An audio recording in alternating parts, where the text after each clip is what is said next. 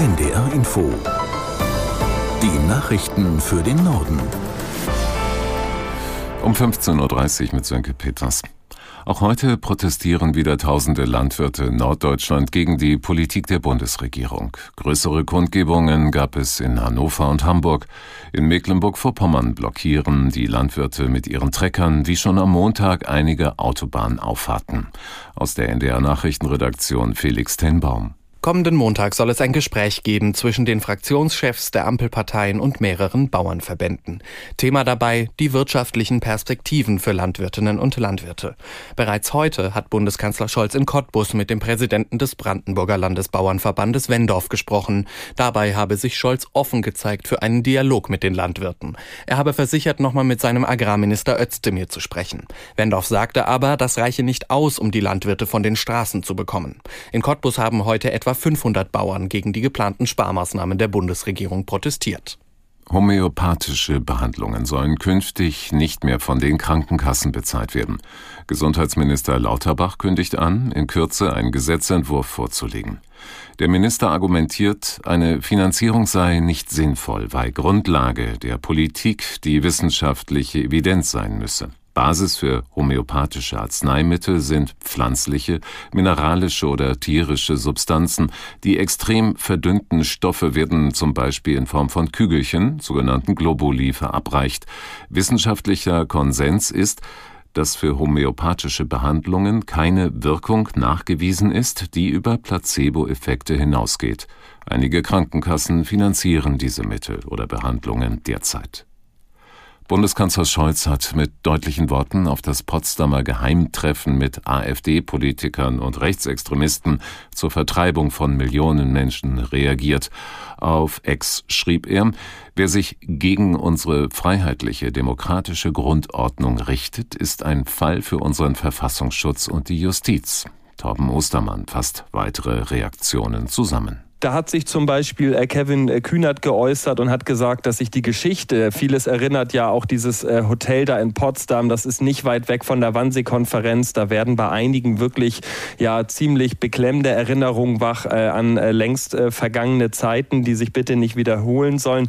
Auch Britta Hasselmann von den Grünen hat sich geäußert, hat gesagt, dass unsere Demokratie, unsere Freiheit, unsere vielfältige Gesellschaft verteidigt werden muss vor den Feinden der Demokratie und schielt da und blickt da auch ganz äh, stark in Richtung AfD. Vizekanzler Habeck hat Israel bei seinem Vorgehen gegen die islamistische Palästinenserorganisation Hamas um Mäßigung gebeten. Die Zahl der zivilen Opfer müsse deutlich zurückgehen, sagte der grünen Politiker bei einem Besuch in Israel. Außerdem forderte er von der israelischen Armee eine veränderte Strategie für die Einsätze im Gazastreifen. Die politischen Gespräche, die Habeck dazu heute in Jerusalem geführt hat, waren nach seinen Worten nicht einvernehmlich. Die israelische Seite habe sich seine Botschaft angehört. Ob sie darauf reagieren werde, sei unklar.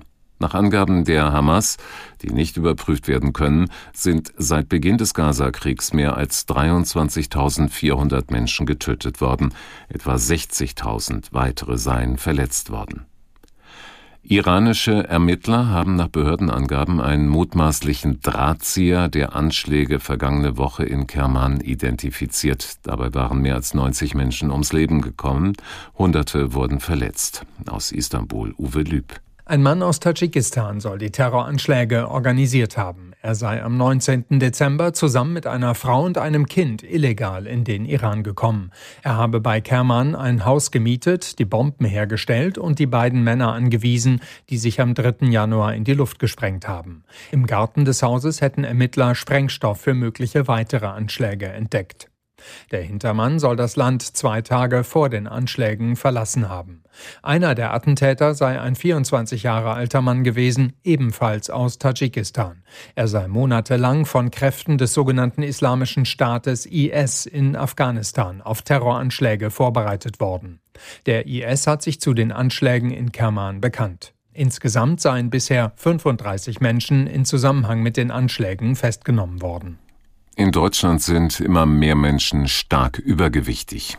Zahlen der Krankenkasse KKH zufolge erhielten im Jahr 2022 etwa 188.000 Versicherte die Diagnose Fettleibigkeit. Damit hat sich der Anteil der von Adipositas Betroffenen bundesweit seit 2012 um rund 30 Prozent erhöht. Im Ländervergleich war der Anstieg mit etwa 50 Prozent in Mecklenburg-Vorpommern am stärksten. Dahinter folgen Schleswig-Holstein und Sachsen-Anhalt.